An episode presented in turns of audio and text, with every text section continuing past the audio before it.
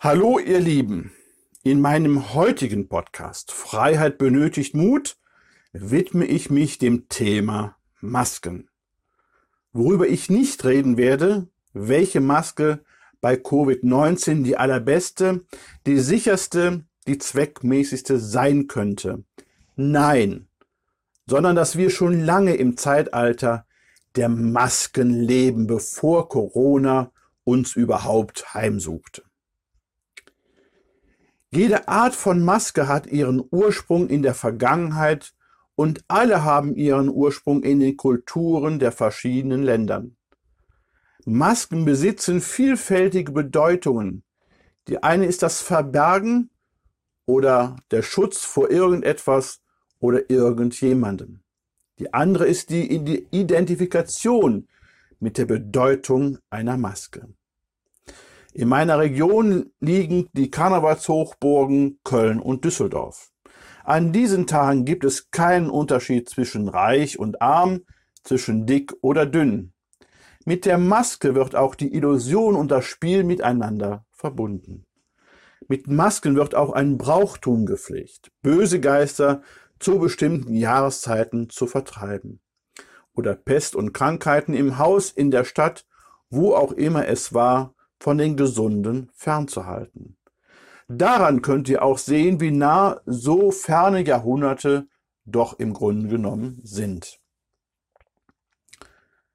Ich beobachte seit vielen Jahren Menschen überall, wo ich bin und wo immer sie auch sind, wie sie sich bewegen, wie sie mit anderen kommunizieren, mal offen, mal verdeckt, mal herzlich und gefühlvoll, mal zurückgezogen, verhalten oder traurig. Alle Facetten, die wir als Menschen zeigen können, beziehungsweise in bestimmten Situationen auch zeigen wollen. Nicht zu vergessen, die konträr ausgeführt werden. Von Himmel hoch jauchzend bis zu Tode betrübt. Im Inneren ist es traurig, dennoch wird mit anderen gelacht. Eine meiner Tanten sagte immer dazu, wie es drinnen ausschaut, geht niemanden etwas an. Ich stelle mir schon vor Covid-19 immer die Frage, sind wir mehr Spieler, mehr Zocker geworden oder zeigen wir, was andere sehen wollen, beziehungsweise welches Bild andere Menschen von uns erhalten sollen? Warum sind wir nicht mehr so authentisch mit unserer Persönlichkeit unterwegs? Warum müssen wir uns verstellen?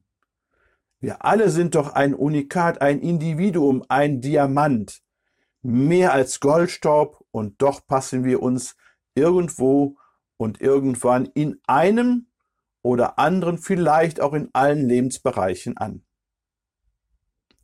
Ich glaube, die größte Anpassung ist dort vorhanden, wo Macht in jeder Form ausgeübt wird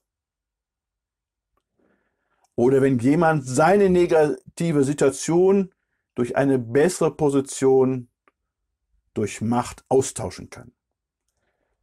Und ich erinnere mich noch sehr gut daran, als ich in, vor Jahren im Außendienst tätig war und durch die hiesigen Städte ging, wie viele Menschen mit gesenktem Kopf nach unten schauten. Ihre Mimik und Gestik eingefroren, nicht weil die Winterkälte vorherrschte. Sie zuckten schon zusammen über überraschend auch wieder auf, wenn ich die Tageszeit von einem guten Morgen bis über einen guten Mittag, guten Nachmittag und guten Abend freundlich hinübersprach. Und was gibt es Schöneres, wenn ein Kind uns sein oder ihr Lächeln schenkt? So frei und ehrlich. Kannst du dich noch an dein Lachen, an dein Lächeln in deiner Kinderzeit erinnern? Diese Leichtigkeit und diese wundervolle, ja magische Begegnung schenkt uns so großartige Augenblicke. Und doch in allem fehlt den Menschen heutzutage die Liebe, die Zuneigung und das Gehörtwerden als auch das Zuhören. Wie kann da menschliche Wärme, Zusammenhalt und Fortschritt bei sich selbst, im eigenen Umfeld und in der Gesellschaft entstehen. Und ich bin mehr denn je überzeugt, es ist nicht der Virus, der uns und unsere Gesundheit momentan angreift. Der Mund- und Nasenschutz offenbart nur, wo die Menschheit bis jetzt angekommen ist. Wir tragen schon viel zu lange unsere individuellen Masken. Doch wir alle haben es in der Hand, einen Schritt mehr nach vorne zu gehen, um etwas mehr in unserem Leben zu verändern. Wenn du einen Schritt mehr nach vorne gehst, merken die Menschen auch mehr deine Schritte der Veränderung. Sie werden dich nachahmen und werden einen Schritt auch mehr nach vorne gehen. Und so steht auch eine Bewegung. In diesem Sinne, mit den besten Wünschen, bleibt gesund und munter.